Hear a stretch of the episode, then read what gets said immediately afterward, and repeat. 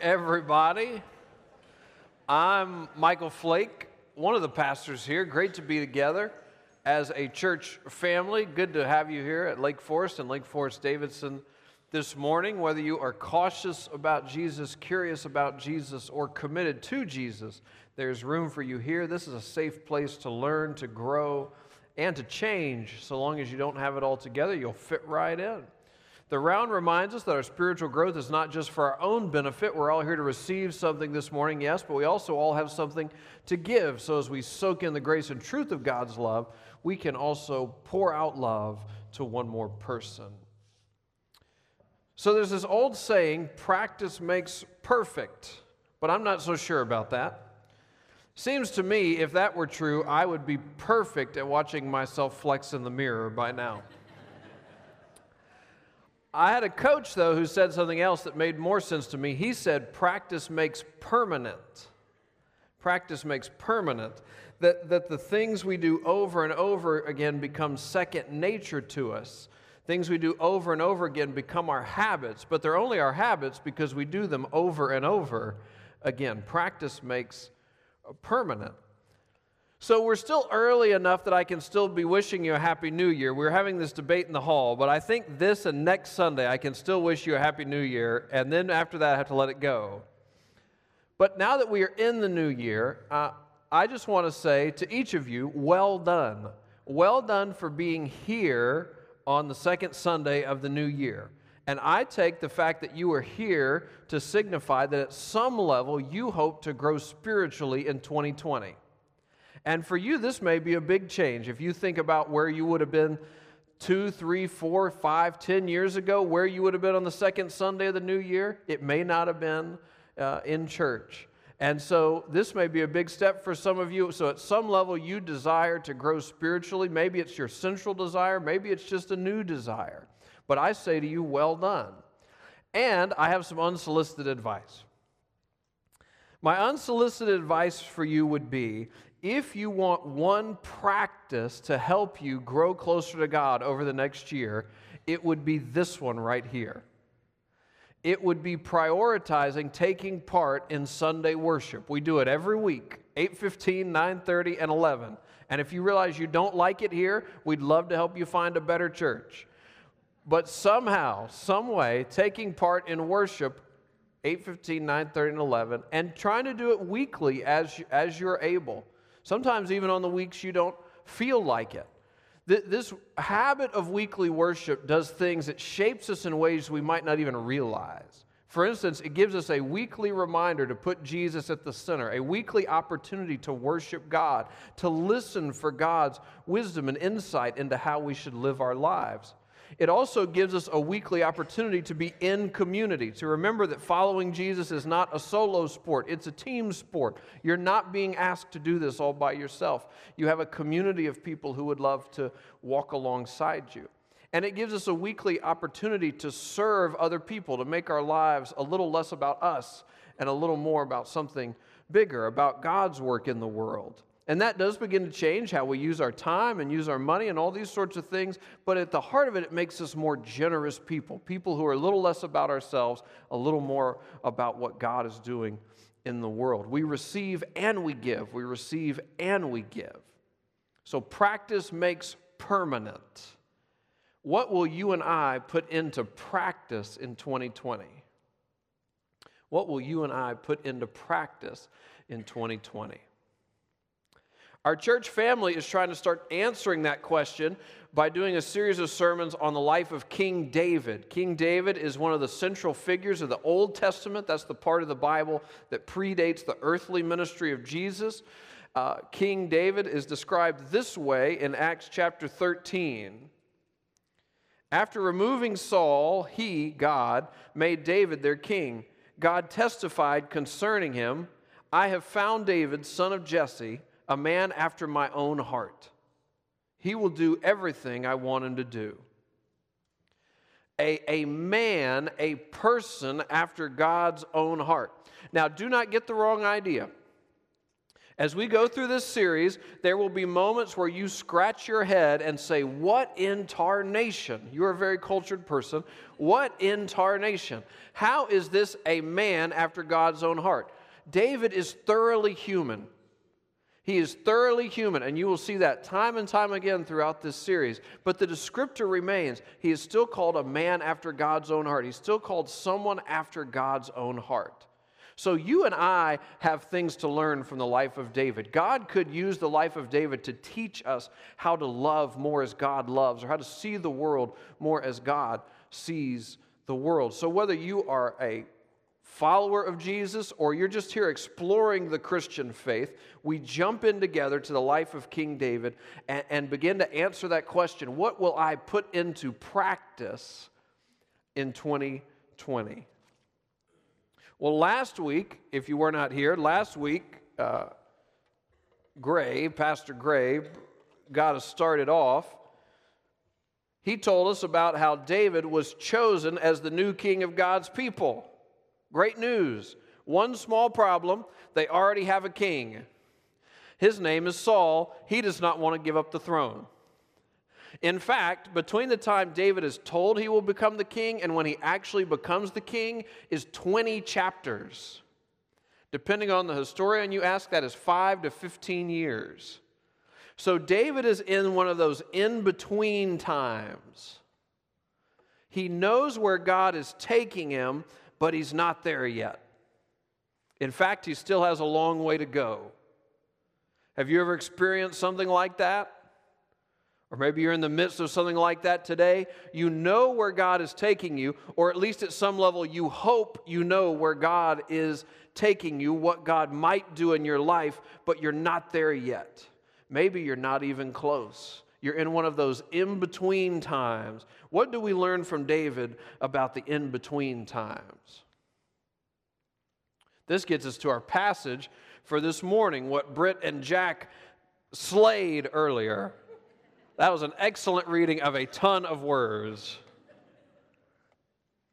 David is out shepherding his sheep, and his dad asks him a favor. His dad says, hey, Dave. I maybe he called him Dave. Hey, Dave, uh, your brothers are away in the army. Will you take them some food and also report back to me on how they're doing? So First Samuel verse seven, chapter seventeen, verse twenty. Early in the morning, David left the flock in the care of a shepherd, loaded up and set out as Jesse had directed. He reached the camp as the army was going out to its battle positions, shouting the war cry. So not only are his brothers in the army, they are about to be actively engaged in a battle. This is not a good time to receive a care package. Verse twenty-one, Israel and the Philistines were drawing up their lines facing each other. David left his things with the keeper of supplies, ran to the battle lines, and asked his brothers how they were doing. So you get a sense of the scene that's unfolding here. On one side, you have Israel, you have God's people, and on the other side, you have the Philistines. This is a group of people who do not worship God. They want to overtake Israel. They want to rule over Israel, and we can only presume make Israel worship the Philistine gods, not the God with a capital G, but the Philistine gods. You can see where the sticking point was here. David is gathering up information from his brothers, right? That's why he's there in the first place. He's gathering up information so he can tell his dad how they're doing, and something happens that changes David's life forever. He sees a really long shadow start to come out onto the field. Verse twenty-three, as he was talking with them, Goliath, the Philistine champion from Gath, stepped out from his lines and shouted his usual defiance, and David heard it. Whenever the Israelites saw the man, they all fled from him in great fear. So the passage says he shouted his, quote, usual defiance. What does that mean? Well, if you go back and read the first part of the chapter, what you'll discover is this. Israel and the Philistines had decided, instead of us all trying to kill each other, why don't you pick your best warrior, we'll pick our best warrior, they'll fight each other, and we'll declare the winner the winner. That side will be the winner, and then the, the losers will be subject to the winners. It's a pretty sensible plan, but if you have ever watched professional wrestling, you know You do not sign on for that deal until you know who the other side's going to pick.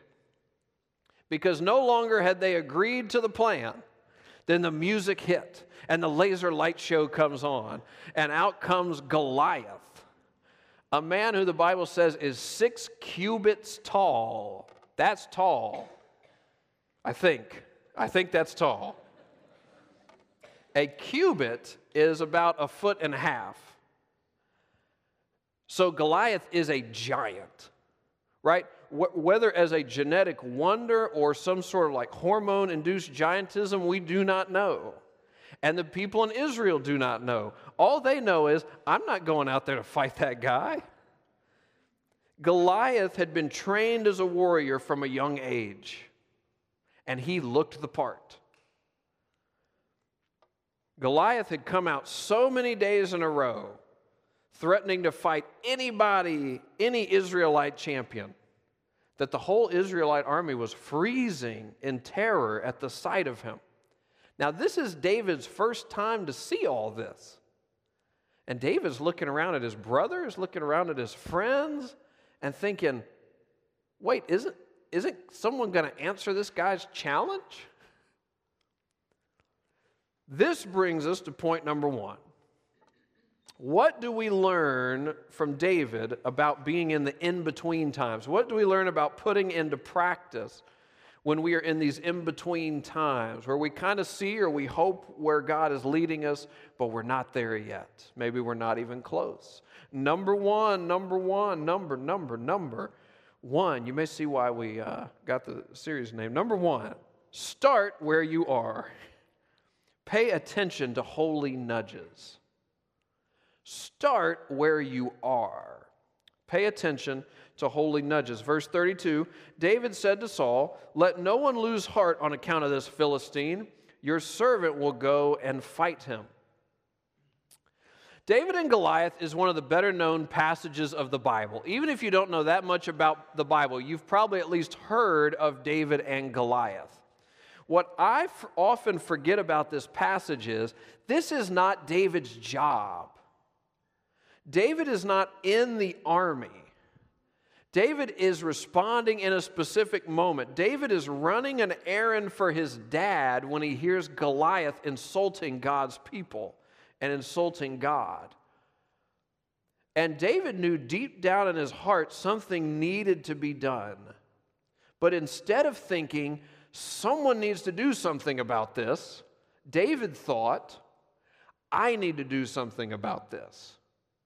You hear the difference? It's a significant difference. Someone needs to do something about this versus I need to do something about this. That's the difference between standing on the sidelines and getting in the game. Sometimes God gives you a unique perspective.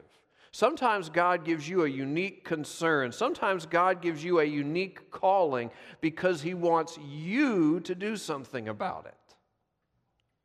I call this a holy nudge.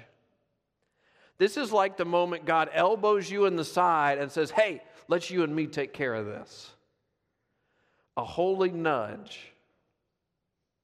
But sometimes you and I, we can just wait and wait and wait and wait when the perfect opportunity comes that's just the right commitment, fits just perfectly into my life as I already know it. Then I'll be ready to go for it. What is David showing us about these in-between times? I think he's showing us that part of how God grows us into the people He wants us to be is that we just start to take steps in the right direction. We start to, God makes us into the people He means for us to be as we take steps in the right direction. It may not be what we think we're going to be doing forever. But we start where we are, even if the opportunity isn't exactly perfect. Do you think David thought, I'm going to ascend to the kingship by killing a nine-foot-tall man? I could think of some easier ways to do that. But he started where he was with this holy nudge that he had. He took steps in the right direction, and God used it to grow David into the person he wanted him to be. Jesus says it this way in Matthew chapter twenty-five. He says, "Well done, good and faithful servant. You have been faithful with a few things. I will put you in charge of many things. Come and share your master's happiness." So pay attention to the holy nudges God gives you where you are. And start to act on those nudges. Start to be faithful with those and see what God will do. See where God will take it from there. So as we come into the new year, you may have one of these Uh, nudges, a nudge, as Gray was telling us earlier, to, to be more involved, to, to take a step in and be part of a community group or a discovery course. God may nudge you that as the year goes on, He would like you to, to create and lead a discovery course, teach a discovery course, lead a community group, or maybe to go on a mission trip this year, or there's someone that you, you uh, God wants you to help, and He's saying, hey, let you and me take care of this.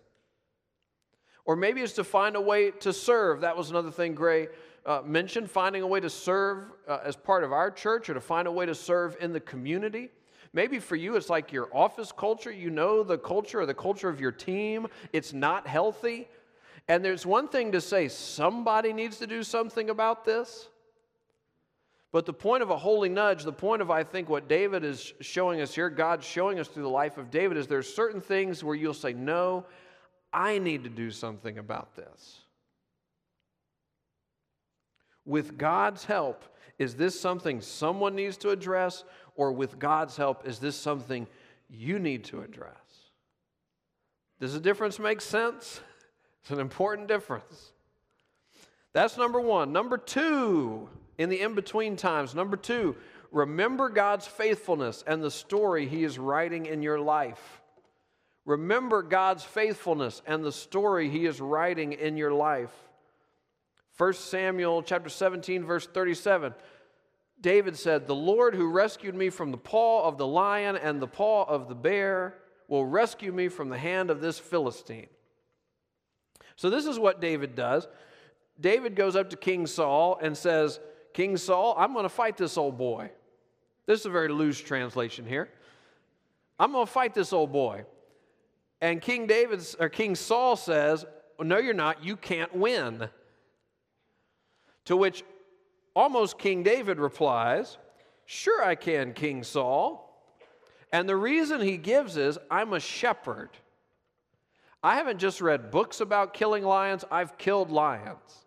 I haven't just gone to workshops on killing bears. I've killed bears."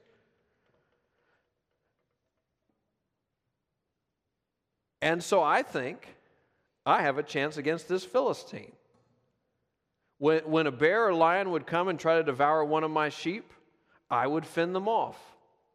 I can win this. What's David's point in all this? David is pointing out that the holy nudge he's experiencing is not crazy. Now, it might still be scary, but it's not crazy.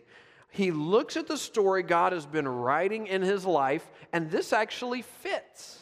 It seems to fit pretty well. The guy who protected the sheep from the lion will protect God's people from Goliath.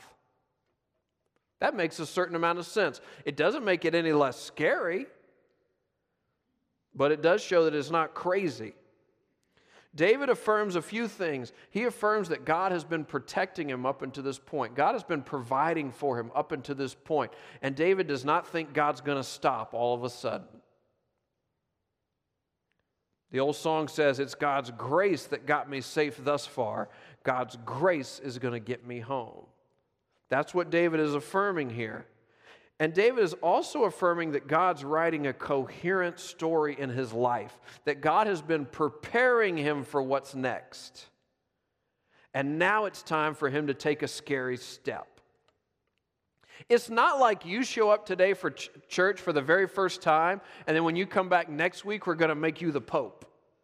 Right? That's not how it works. There's often a very logical, careful progression in how God grows us and how God shapes us. in our Christian faith, how God shapes us uh, in our leadership. And there are struggles along the way, and sometimes there are failures along the way. But we get a sense of where God has brought us thus far to have a better sense of where God may be taking us in the future. That's what David does. And then number three, learn when to say no to human expectations. Not learn to say no, learn when to say no to human expectations. Verse thirty-nine, David fastened on his sword over the tunic and tried walking around because he was not used to them. I cannot go in these, he said to Saul, because I am not used to them. So he took them off. Okay, so at this point, King Saul has quit trying to argue David out of going to fight Goliath. He's going to do it, but we at least need to make sure our champion doesn't walk out there looking like a shepherd. Right? So King Saul gives him his tunic. This is like a very stately garment, because what more would you need for a fight than a stately garment? He gives him that, gives him like a helmet, some armor to put on. David puts on a sword. And this is when David realizes there's a small problem. And the problem is he cannot move well with all this stuff on. I have never prepared to fight a six-cubit tall man in my life, but it seems to me the ability to move around would be a non-negotiable. And so this is when David does something bold. David takes off the armor. David takes off the sword. He grabs a staff. He grabs his sling. And he goes and gets five rocks out of a stream. And he says, this is how I kill bears. This is how I'm going to do it. And David's way worked out pretty well. If you go on and read after the passage that we read this morning, you will watch David and Goliath exchange some of the best trash talking in the whole Bible. And then at the end of the trash talking is the fight, and it doesn't last very long. David throws a stone at Goliath, and you may have heard Goliath took it right between the eyes. And he died and fell down dead. And God's people, the Israelites, celebrated the victory, and the Philistines fled. The Philistines did not keep up their end of the deal. The Philistines fled. I guess it's a good thing David said no to wearing that armor. There are a lot of expectations put on all of us. There are expectations put on us by others. There are expectations put on us by ourselves. I cannot hope to address all of these expectations in a sub-point of a sermon. But the point I'm trying to make about expectations is this. When there's an expectation on you, you and I need to spend some time figuring out, is this God's expectation or is this the expectations of people? And if it is God's expectation, I pray that you and I will always say yes to it. Saying yes to God's expectations and ultimately coming to see them as a good thing, as freeing you and me up to really live. Not weighing us down, but freeing us up to live. I pray we'll always say yes to God's expectations. But if it's not God's expectation, if it's a human expectation, that you and I will be discerning about whether or not we should say yes or no to it. Because there are some expectations that we put on ourselves and that other people put on us that are very reasonable and good expectations. And we ought to say yes to them. There are also expectations put on us that we or ourselves, we or other people put on us that we ought to say no to. That may in fact be paralyzing us as we try to respond to the holy nudges that God is giving us. Now, you can talk yourself around in circles about, well, is this a human or God expectation? Should I say yes or no about it? You know, you can talk yourself in circles. That's part of the beauty of a community, of having a trusted Christian friend or two trusted friends or, or, or a counselor or someone you can talk to about these big questions and not just be stuck in your own head all the time. There's some really wise and wonderful people in this and in other churches, maybe in your neighborhood, whatever. They don't have to know everything. Just care about you and, and seem like they, they are generally like somewhat wise people,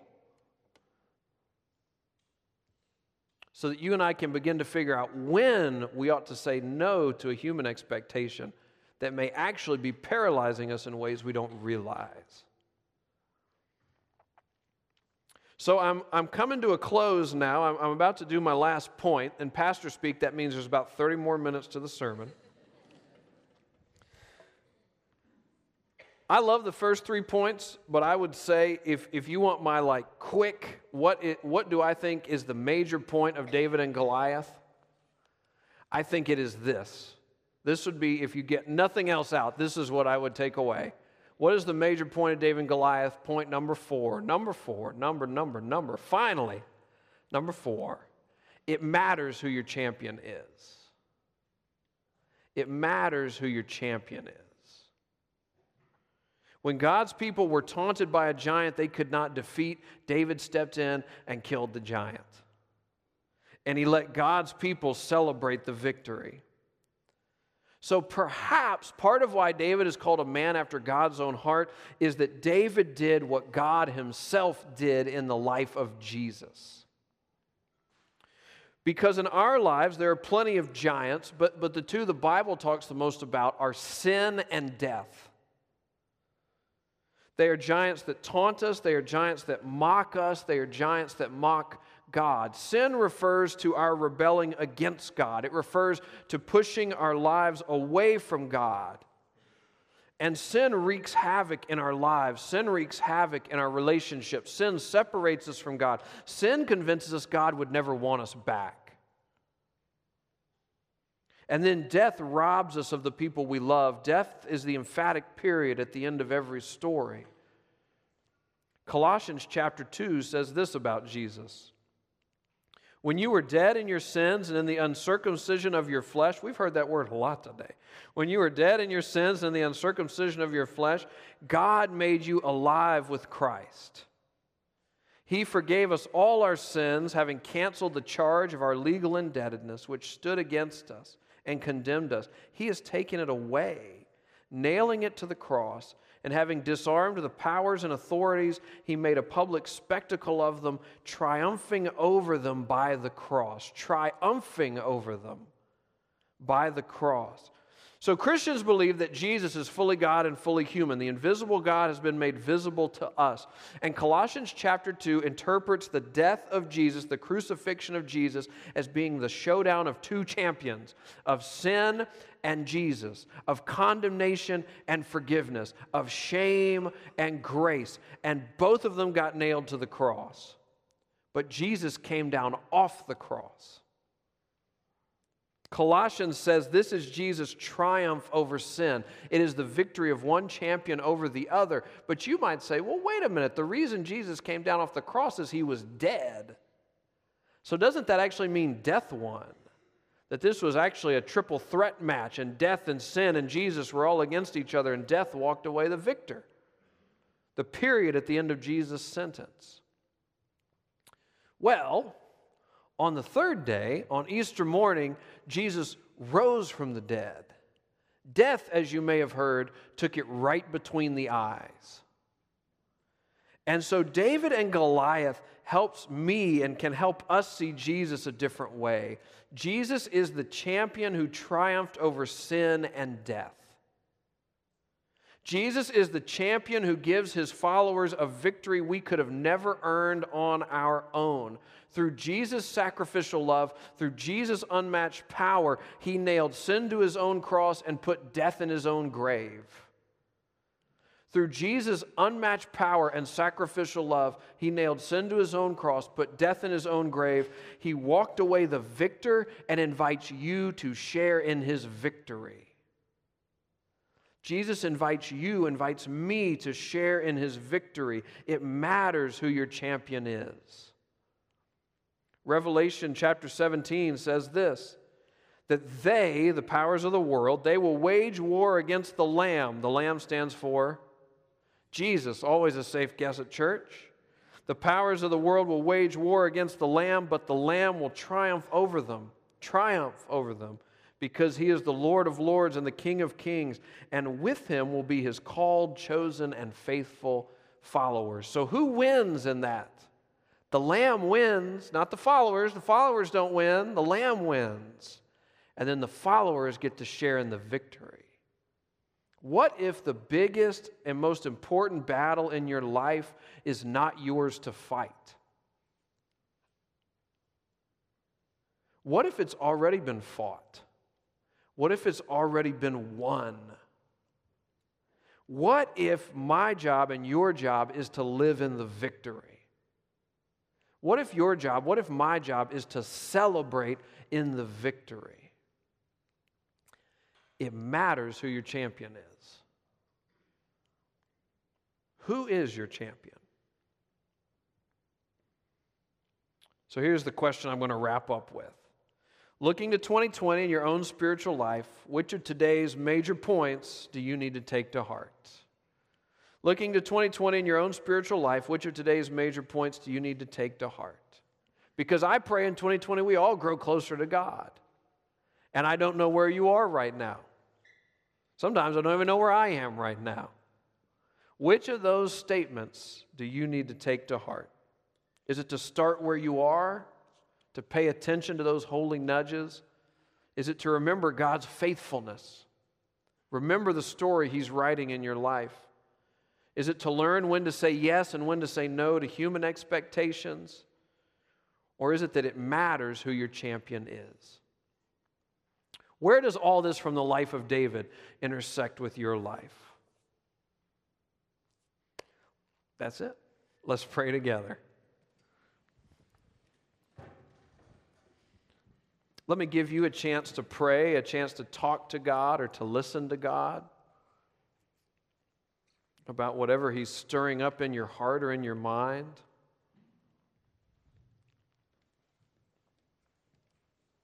Just take a quiet moment for personal prayer.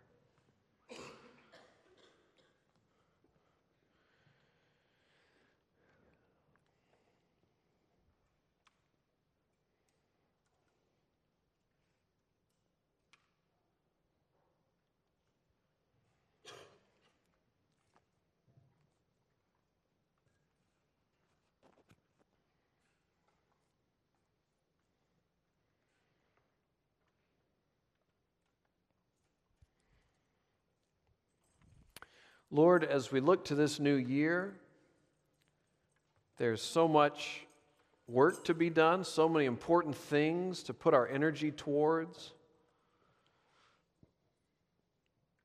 But I pray that our first step is not to try harder, but to follow Jesus a little more closely.